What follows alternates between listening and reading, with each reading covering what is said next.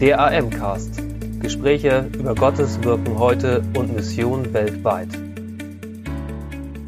Herzlich willkommen, liebe Missionsbegeisterten da draußen. Ähm, schön, dass ihr wieder dabei seid beim AM-Cast, der Podcast der Allianzmission. Hier sprechen wir über äh, Gottes Wirken weltweit und Mission heute. Und heute habe ich als Gast bei mir Christoph Lenzen. Christoph ist äh, Pastor, Autor und tätig am Praxistu Praxisinstitut für Evangelisation des Bundes Freier Evangelischer Gemeinden. Christoph, herzlich willkommen beim IMcast. Ja, danke schön, dass ich da sein darf. Christoph, zum Anfang Praxisinstitut Evangelisation äh, könnte ein bisschen äh, könnte man als ein bisschen sperrig interpretieren den Namen. Was versteckt sich dahinter? Was ist dieses Praxisinstitut? Ja, genau, das klingt jetzt nicht gerade sexy. Äh, Praxisinstitut Evangelisation fällt schon schwer auszusprechen. Dahinter äh, verbirgt sich eigentlich die Initiative des Bundes FEG, äh, das Thema Evangelisation weiter zu erforschen, aber auch äh, mit lokalen Beratern in den jeweiligen Regionen Gemeinden zu unterstützen auf ihrem Weg zu einer maßgeschneiderten Evangelisation. Wir wollen gucken, was, was gibt's für neue Evangelisationsarten, äh, was funktioniert noch, was funktioniert nicht und die Gemeinden oder auch Leitungskreise beraten auf diesem Weg dahin, wie man wieder evangelistisch motiviert sein kann und auch effektiv sein kann als Gemeinde. Das ist sehr cool. Wir hören später noch mehr zum Praxisinstitut. Ähm, ich habe gesagt, du bist auch Autor. Was ist das letzte Buch oder das letzte, was man von dir lesen könnte oder unbedingt sollte? Sollte, weiß ich nicht. Aber ähm, es gibt ein Buch vom Neukirchner Verlag, ähm, Energie geladen. Das ist ein Andachtsbuch mit 365 Andachten. Und ich habe für ähm, das Männermagazin Movo bei SCM einen Andachtskalender rausgegeben, ähm, ja, mit verschiedenen Impulsen und ziemlich coolen Fotos. Okay, also wer am Anfang dieses Jahres noch nach einem guten literarischen Begleiter für das Jahr sucht, der hat jetzt einen Tipp dafür. Ähm, genau, du schreibst gerne, du hast auch für uns geschrieben, nämlich ähm, hast du einen Artikel in der aktuellen Ausgabe unseres Magazins Move verfasst. Ähm, und zwar steht der unter dem Thema, ähm, wie haben wir es genau formuliert, in dem Thema Evangelisation durch Seelsorge eine ungewöhnliche Chance.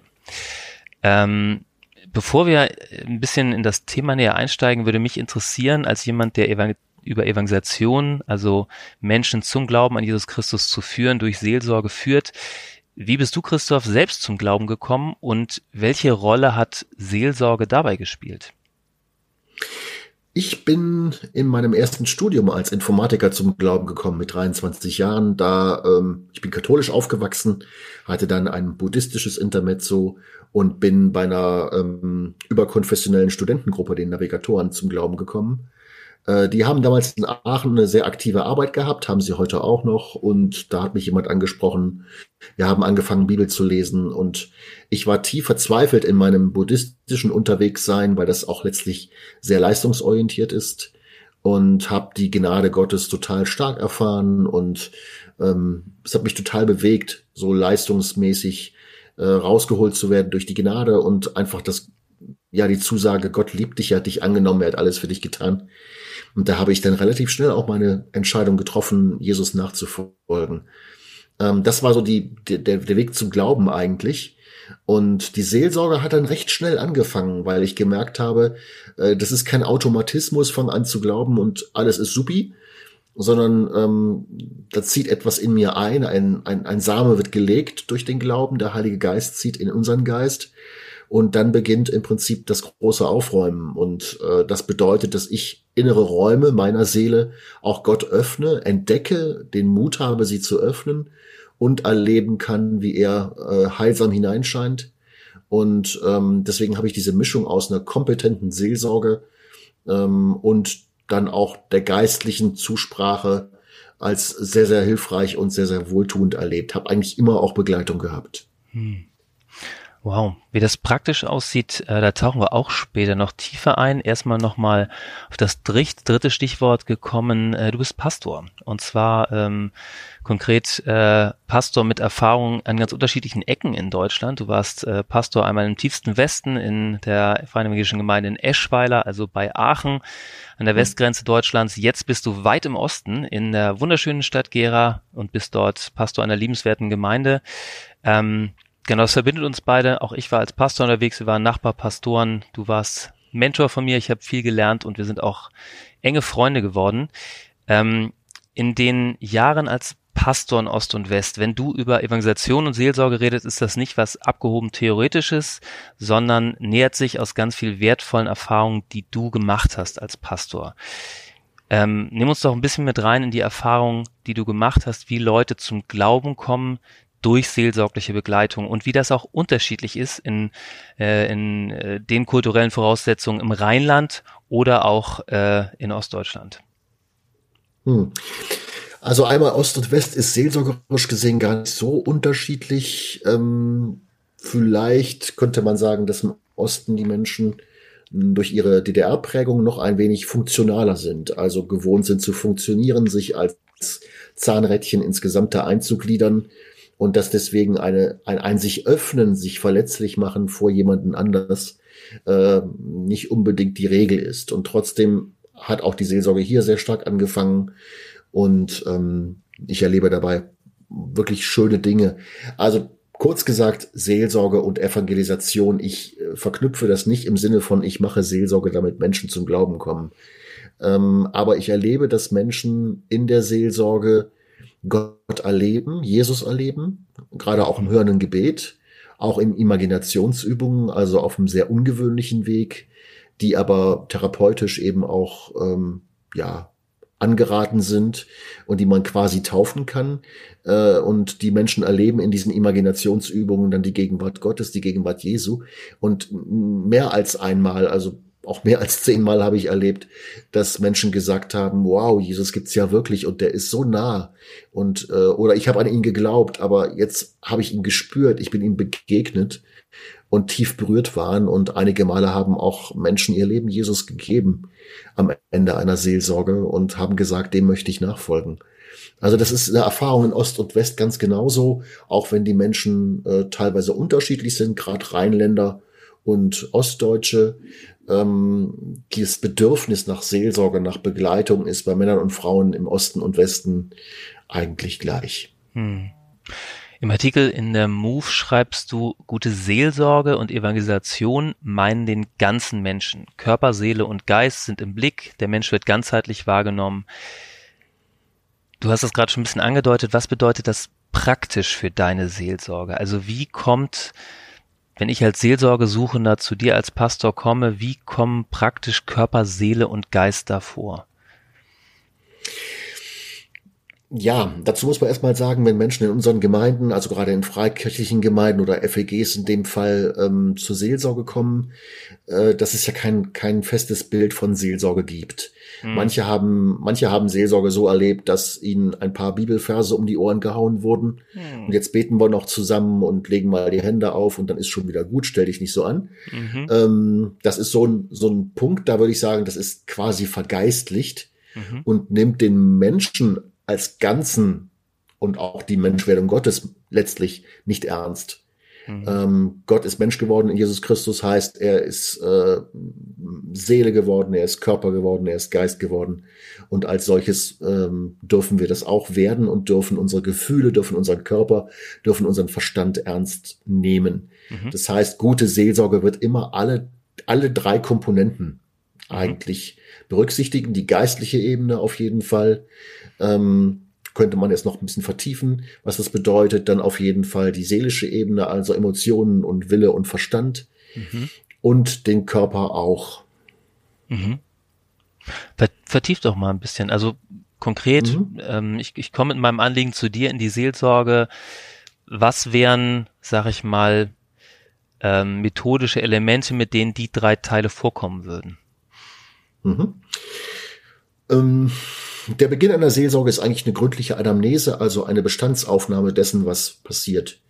Und da frage ich bereits danach, was erlebst du emotional, was erlebst du in deinem ähm, inneren Dialog, also im Verstand, was erlebst du körperlich für eine Symptomatik, also wie äußert sich das, wie äußert sich deine Not, äh, deine Depressionen zum Beispiel oder so mhm. etwas, wie äußert sich das konkret in, in, in Körper, Seele, Geist. Mhm. Ähm, Das ist die allererste Frage. Und dann gibt es verschiedene Herangehensweisen. Äh, klassische Psychotherapie bleibt häufig im Kognitiven hängen, das heißt im Verstand. Mhm. Da wird also verstanden, da wird kapiert, ah, deswegen ticke ich so. Äh, und deswegen habe ich folgende Erfahrungen in meinem Alltag, die mich nerven. Mhm. Äh, das ist sicherlich ein wichtiger Bestandteil, aber es ist längst nicht alles. Und ähm, da müssen Gefühle dazu kommen. Äh, und da muss auch der Körper mit reinkommen. Und mhm. da kommt man dann zu Körperübungen, da kommt man aber auch zu Imaginationsübungen, äh, die wir durchführen, in denen wir Jesus begegnen und zum Beispiel ein inneres Kind retten. Mhm. Ein Kind, was sehr verletzt ist, was eine schwere Lebenserfahrung gemacht hat, was traurig ist. Und in dieser Imaginationsübung erlebt dann der Ratsuchende oder die Ratsuchende, dass Jesus dieses Kind birgt, in den Arm nimmt, schützt, äh, an einen sicheren Ort bringt. Und das berührt tief, da fließen oft Tränen, also da werden die Emotionen berührt. Und oft spüren das die Menschen auch sehr stark körperlich äh, was da gerade mit ihnen passiert, dass, dass die Brust leichter wird oder der Druck, Druck nachlässt oder eine Last von den Schultern genommen wird. Ähm, da, also in diesen Übungen ver, verquickt sich quasi seelische, geistliche und körperliche Ebene. Es gibt aber auch rein körperliche Übungen, um zum Beispiel Traumaerfahrungen, äh, Traumaspannungen und auch äh, Körpererinnerungen an schwere Erfahrungen äh, aus dem Körper zu bekommen. Das gibt es auch, mhm. da wird der Körper dann isoliert behandelt. Mhm. Ich glaube generell, dass äh, eine, eine Nähe und eine Geborgenheit und ähm, ein angenehmes Grundgefühl im Gespräch miteinander auf allen Ebenen hilft mhm. und äh, verschiedenste Werkzeug, also verschiedene, verschiedenste Tools aus dem Werkzeugkasten sprechen eben alle drei Elemente an. Mhm. Dankeschön. Genau, es wird schon deutlich, ähm, du hast deine Hausaufgaben gemacht. Das heißt, wenn du Seelsorge machst, dann ähm, äh, ist dir wichtig, dass das auch eine gute fachliche Grundbasis, äh, Grundlage hat. Ähm, du bist ausgebildeter Traumatherapeut, kann man das so sagen? Oder wie ist die korrekte Bezeichnung? Traumabegleiter, Therapeut dürfte ich nur sagen, wenn ich Arzt wäre. Äh, das ist in Deutschland vorgeschrieben, obwohl ich besser ausgebildet bin als so mancher Therapeut. Aber ähm, ja, genau. Also Therapeut ist eben keine erlaubte ja, okay. Also du bist ausgebildeter Traumabegleiter. Ähm, du hast eben so mit einem Satz angedeutet, manch einer ähm, bringt so Seelsorgeerfahrungen mit, wo ihnen, äh, wo äh, auf konkrete existenzielle Probleme nur mit Bibelversen geantwortet wurde, so ganz schubladenartig. Manch einer bringt aus seinen Erfahrungen in christlichen Gemeinden, welcher Couleur auch immer, auch so seine Traumata mit oder auch einfach äh, aus der eigenen Lebensgeschichte, ganz unabhängig von Glauben. Was ist deine Erfahrung? Welche Rollen spielen innere Traumata im persönlichen Glaubensweg der Leute? Hm. Da muss ich ein bisschen ausholen, ähm, weil Traumata sind meistens falsch verstanden im, im, im gängigen Kontext. Versteht man Traumata als ähm, Unfall, Kriegserlebnisse, vielleicht äh, Vergewaltigung, vielleicht sexueller oder körperlicher äh, Missbrauch oder Gewalt. Das sind so die klassischen Dinge, wo wahrscheinlich ein normaler Mensch sagen würde, ja, das sind Traumata. Wir wissen mittlerweile, dass Traumata weiter gefasst sind und auch die Folgen von Traumata vergleichbar sind. Es gibt auch eine emotionale Traumatisierung. Und diese emotionale Traumatisierung hat dieselben Folgen wie eine sexuelle oder körperliche äh, Gewalterfahrung. Ähm, wenn ein Kind über Jahre hinweg hört, du bist äh, nicht liebenswert, du bist nichts wert, ach wärst du nicht geboren worden oder du bist im falschen Geschlecht oder was auch immer, mhm. dann hat das massive Folgen und äh, mhm. traumatisiert Menschen, die posttraumatischen Belastungsstörungen, aber auch die Konsequenzen auf Gehirnebene, also neuronaler Ebene, sind sehr, sehr vergleichbar. Mhm. Und daraus folgt, dass ich natürlich innere Anteile in mir habe, die ich, ähm, die voller Schmerz sind, die voller Trauer sind mhm. und die ich weggepackt habe, weil ein Kind kann das nicht aushalten wenn es mit solchen Schmerzerfahrungen leben muss. Deswegen, ja, siehst du auch in Kriegsgebieten Kindern auf irgendwelchen Trümmern spielen oder sowas. Mhm. Du denkst, wie, hey, wie machen die das, ne? Also, ist ja ein Wahnsinn. Aber ähm, die haben schlicht und einfach einen, einen Teil abgespalten. Ja.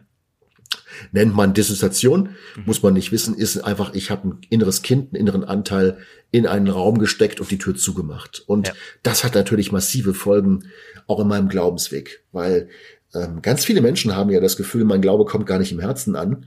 Ähm, mit dem Herzen ist aber stark das innere Kind verbunden. Das heißt Lebendigkeit, Leidenschaft, Freude, Unbeschwertheit. Hm. Äh, ich kann Papa Gott begegnen. All das ist ein, ein, ein Geschenk unseres inneren Kindes äh, und nicht unseres erwachsenen Verstandes. Hm. Der ist auch wichtig, aber er ist eben nur ein Bestandteil. Äh, Wenn es also an Herz fehlt, an, an Lebendigkeit im Glauben fehlt, ist es einfach ein Teil dessen, ähm, dass ein, ein Anteil von mir versteckt ist, verborgen ist, geschützt ist, eingemauert ist.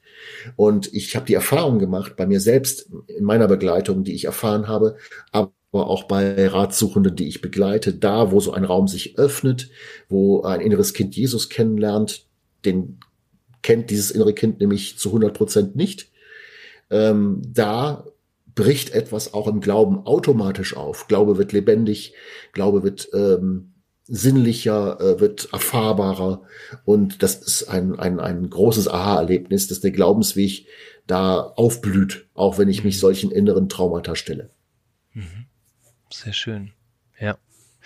Ähm, in dieser Begleitung äh, von Menschen, ist meine Erfahrung, ähm, die ich ja auch einige Jahre als Pastor unterwegs war, ähm, dass Seelsorge die große Chance hat, ähm, mehr geben zu können als nur eine Anamnese.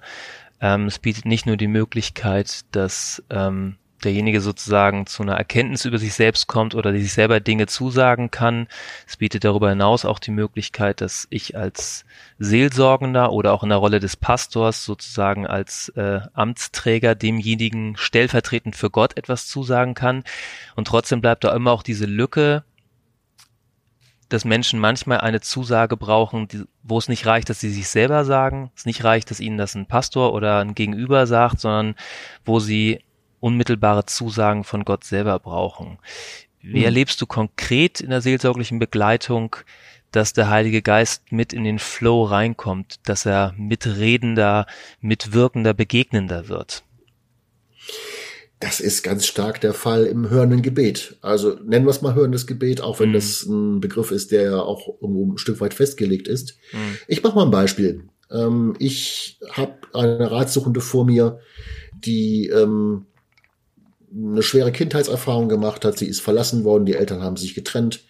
Sie hat sehr darunter gelitten. Die Mutter ist darauf alkoholabhängig geworden und sie hat versucht, alles richtig zu machen, damit es ihrer Mutter besser geht. So, mhm. jetzt haben wir das vom Kopf her verstanden. Ja. Ah, deswegen versuche ich tausend Menschen zu helfen in meinem Leben, weil ich habe das ganz früh gelernt, dass ich Mama helfen muss, damit die über die Runden kommt. Mhm. So, jetzt mache ich äh, relativ zügig ähm, nach Stabilisierung und anderen Dingen eine Imaginationsübung, in der ich die Person, also die Frau in dem Fall anleite, ihrem inneren Kind zu begegnen.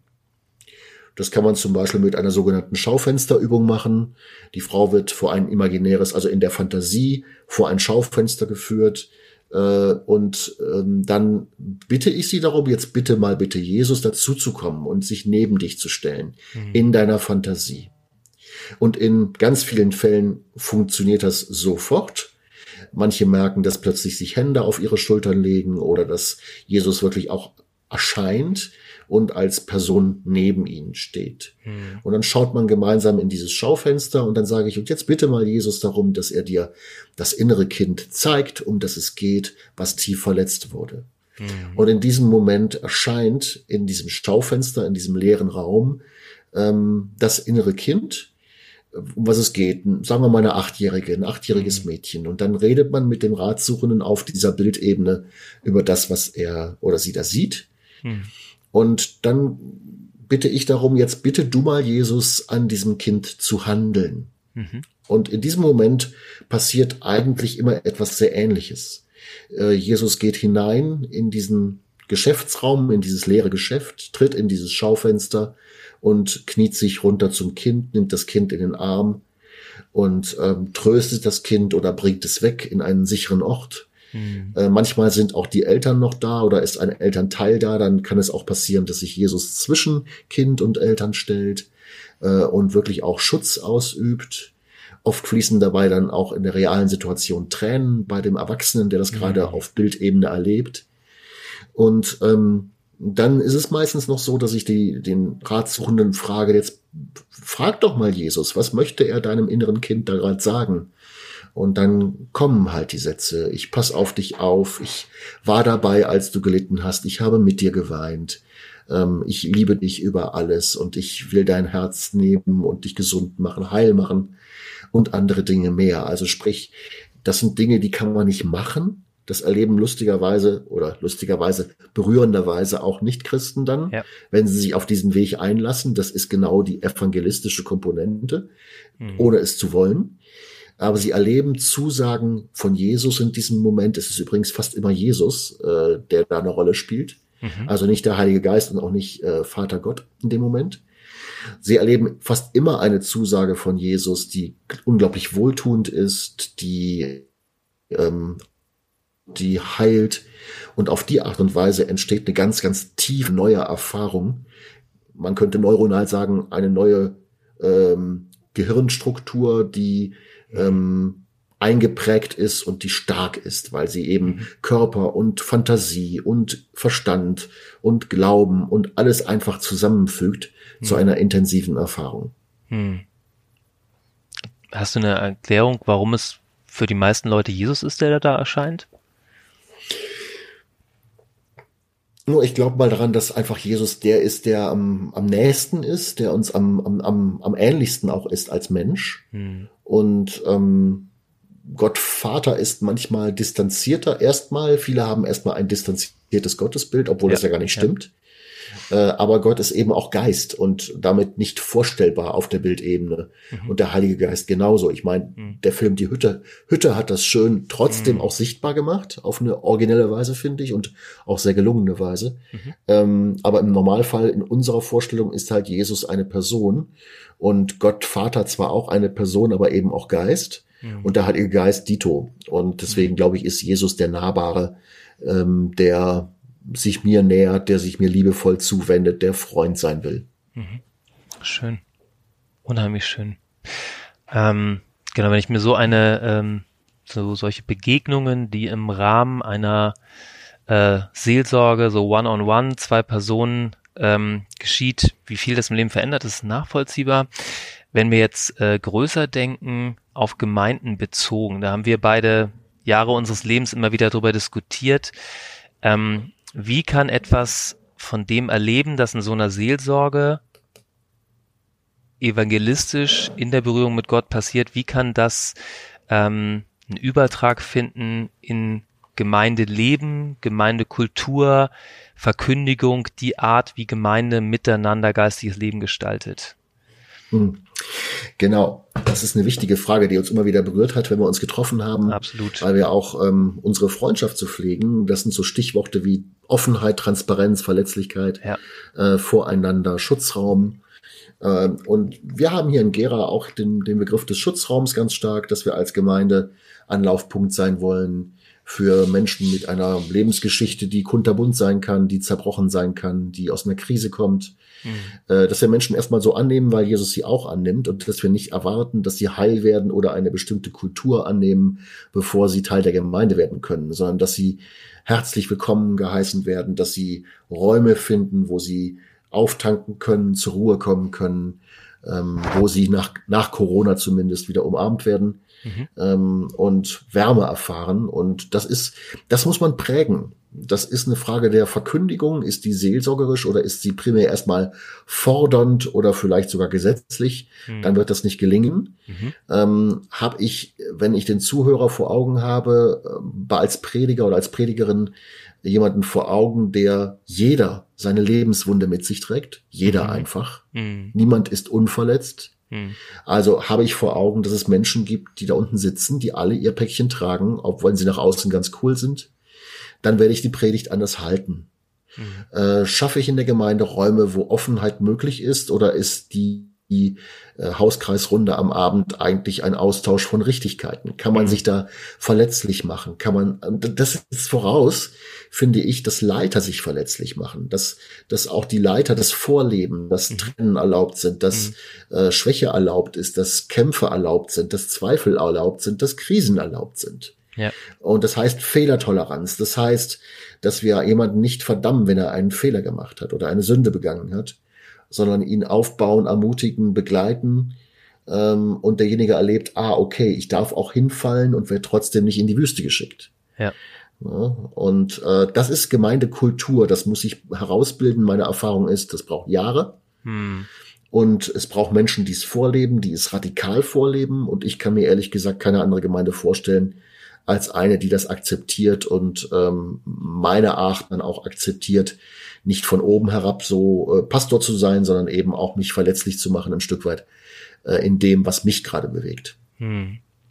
Nun ist das aus unserer Perspektive als Gemeindepastoren haben wir sozusagen eine Rolle, in der wir in der wir äh, viele Möglichkeiten haben, aktiv Kultur mitzugestalten. Die darf man auch nicht überschätzen. Das habe ich auch gelernt. Aber hm. wie wäre es denn für normale Gemeindeglieder? Was würdest du sagen, was kann deren Beitrag dazu sein, dass solch eine äh, heilsame, zerbrechliche ähm, Gemeindekultur wachsen, entstehen oder erstarken kann? Das ist eine spannende Frage, weil es muss im Prinzip eine Art Flächenbrand werden, mhm. der bei einzelnen äh, kleinen ähm, Streit Streichhölzern anfängt. Das heißt, du brauchst im Prinzip die Menschen in der Gemeinde, die eine Sehnsucht danach haben, dass Gemeinde ein Schutzraum ist, wo Menschen auch heilen können. Ja. Ähm, wenn diese Menschen systematisch anfangen, in ihrem Kontext, auch Gemeindekontext, ähm, sich verletzlich zu machen, auch offen zu sein und auch mal von sich zu erzählen, wenn es nicht so gut läuft und ähm, dann ist das was, was anderen automatisch den Raum erschließt, ich könnte das jetzt auch. Mhm. Bis das dann passiert, das kann auch ziemlich lange dauern. Also es ja. braucht einen langen Atem. Und das Interessante ist, dass Menschen, die das nicht können, ja oft auch mit seelischen Wunden zu tun haben, äh, vor denen sie Angst haben, dass sie aufgedeckt werden, vor denen sie Angst haben, dass man sie anpackt, weil da so viel Trauer oder Schmerz ist. Und in dem Moment, wo ich einen, ich habe das erlebt, dass wir ähm, in Eschweiler eine offene Gemeindekultur hatten. Und es gab auch einzelne Menschen, die kamen und spürten das und sagten, das ist mir zu nah. Hm. Das, okay. das, das, kann ich nicht, ja. Äh, ich habe dann versucht zu erklären, du, hier, hier muss keiner, hm. aber allein die Atmosphäre der Offenheit war schon zu viel, hm. weil die Person daraus einen Anspruch ableitete, ich muss jetzt auch so sein. Hm. Dieser Anspruch aber löst natürlich dann Ängste aus, wenn hm. da äh, Altlasten sind, die vielleicht wehtun, wenn man sie anpackt. Hm. Ähm, also das ist so ein bisschen die Kehrseite, man muss den Menschen die Freiheit lassen. Authentizität darf nicht erzwungen werden. Sie ist nicht ähm, machbar, sondern sie muss im Prinzip vorgelebt werden von Einzelnen. Und dann kann daraus ein Flächenbrand entstehen äh, von Verletzlichkeit, von Offenheit. Hm. Schön.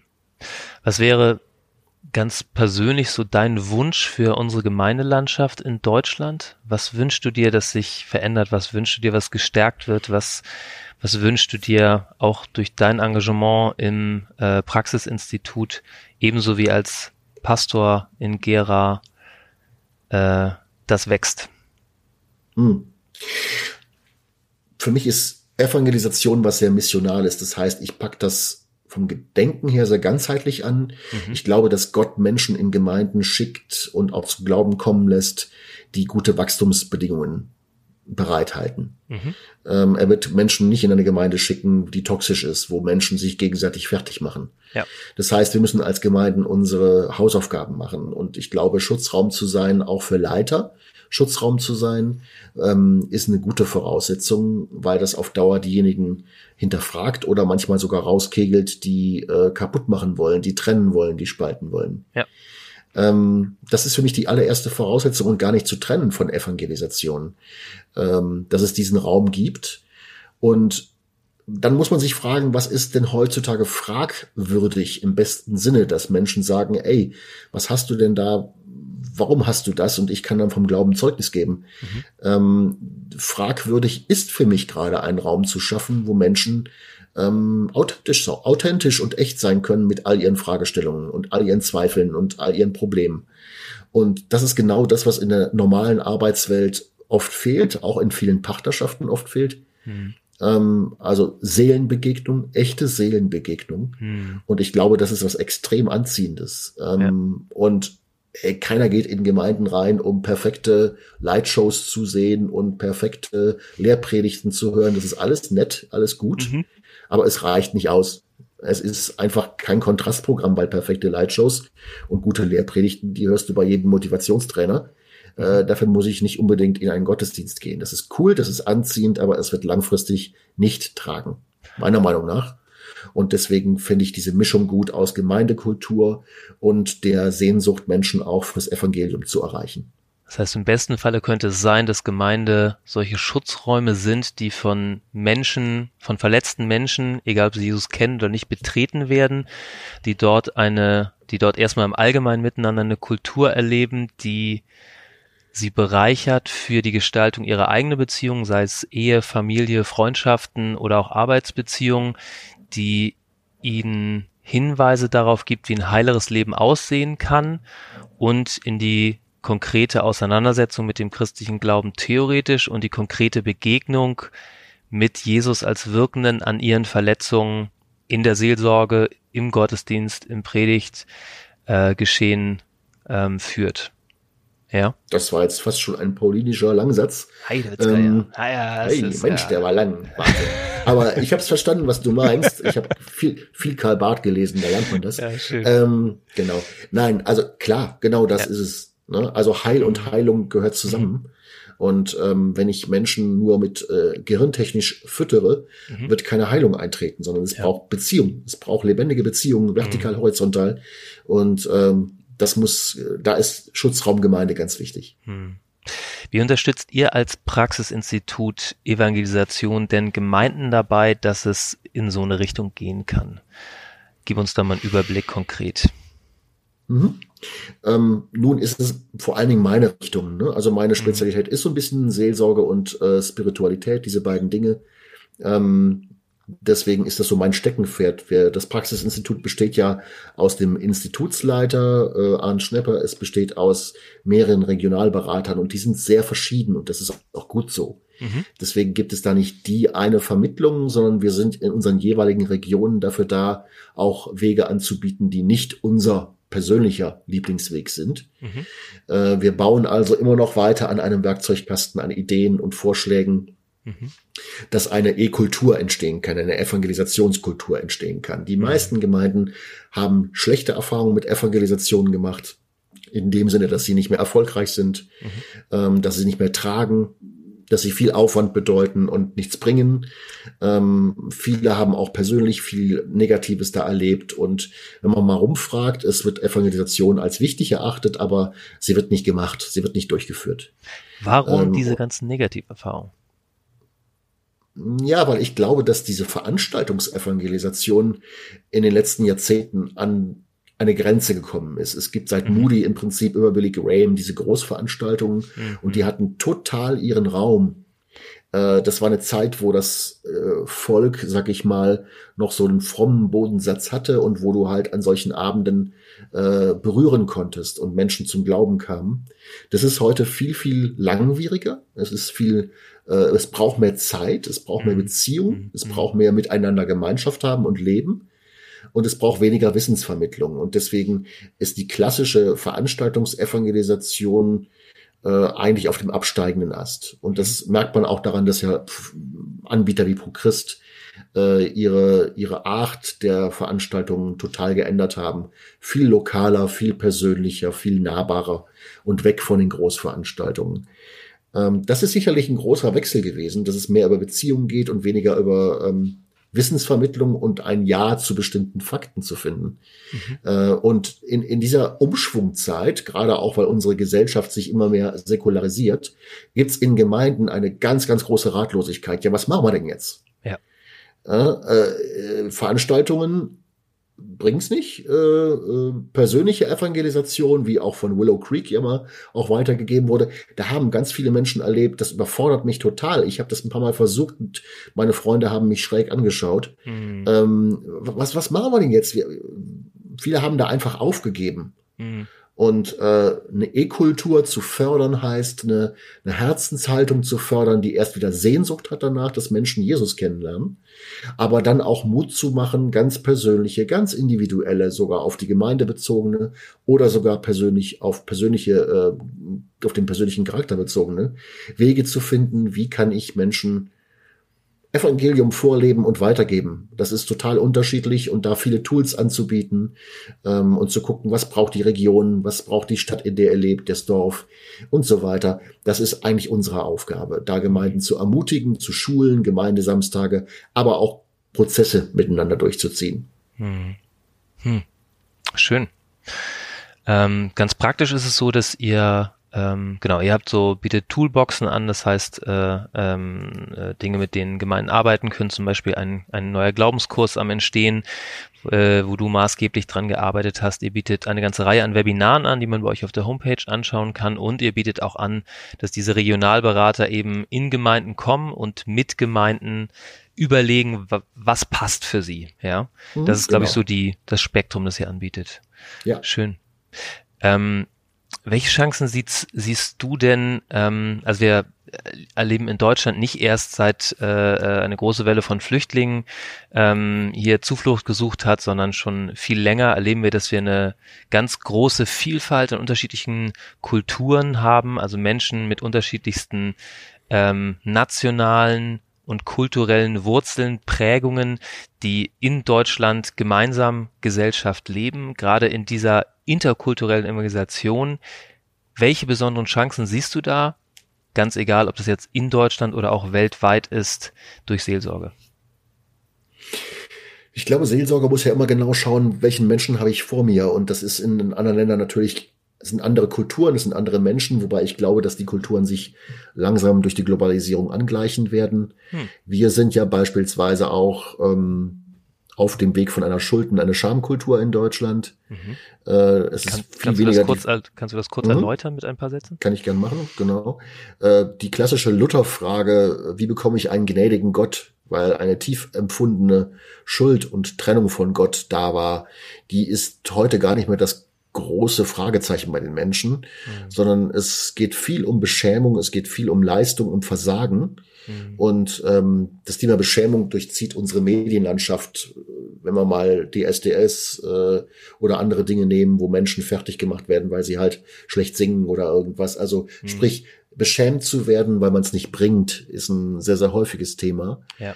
Und ähm, das kennen wir ja aus anderen Schamkulturen, am extremsten vielleicht in Japan, mhm. ähm, wo Menschen auch in einer starken Schamkultur leben und deswegen immer eine Fassade eigentlich tragen und mhm. es ganz schwer fällt, authentisch zu werden und äh, auch, auch echt von der Mimik, von der Körpersprache an was Echtes zu kommen. Ja. Und das braucht ganz viel Zeit und Vertrauen und ähm, da ist Seelsorge dann ungleich schwerer. Aber ich glaube, da sind wir auf dem äh, Weg weltweit, dass sich das so ein bisschen in die Richtung entwickelt.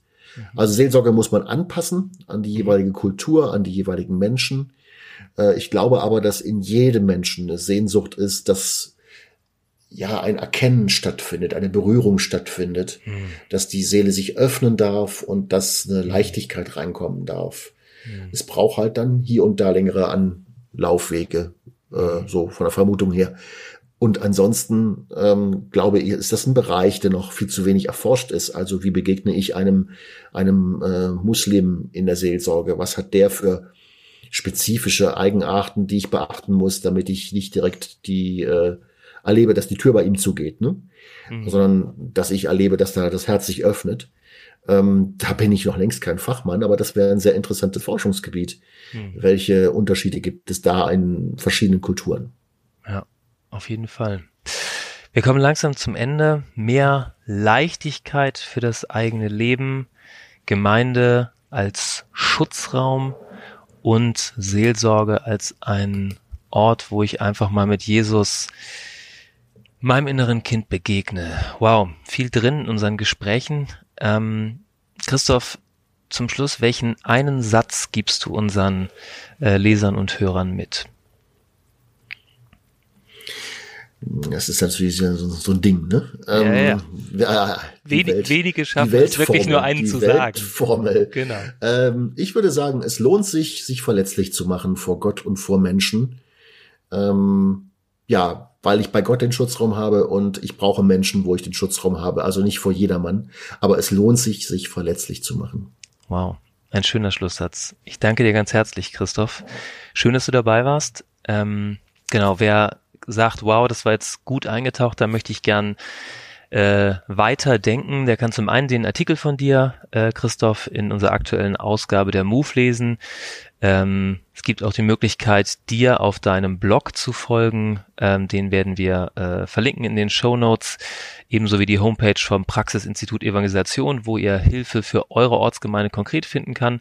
Und wer sagt, ah, ich bin gerade am Hören, ich möchte gerne noch mehr hören, ebenfalls in die Show Notes packe ich euch eine Sendung vom ERF, ähm, gerade ganz frisch äh, aufgenommen, wo du auch nochmal ausführlich darüber redest, was es bedeutet, zum Glauben befreit zu sein. Christoph, herzlichen Dank dir, dass du dabei warst. Herzlichen Dank auch, es war eine große Freude.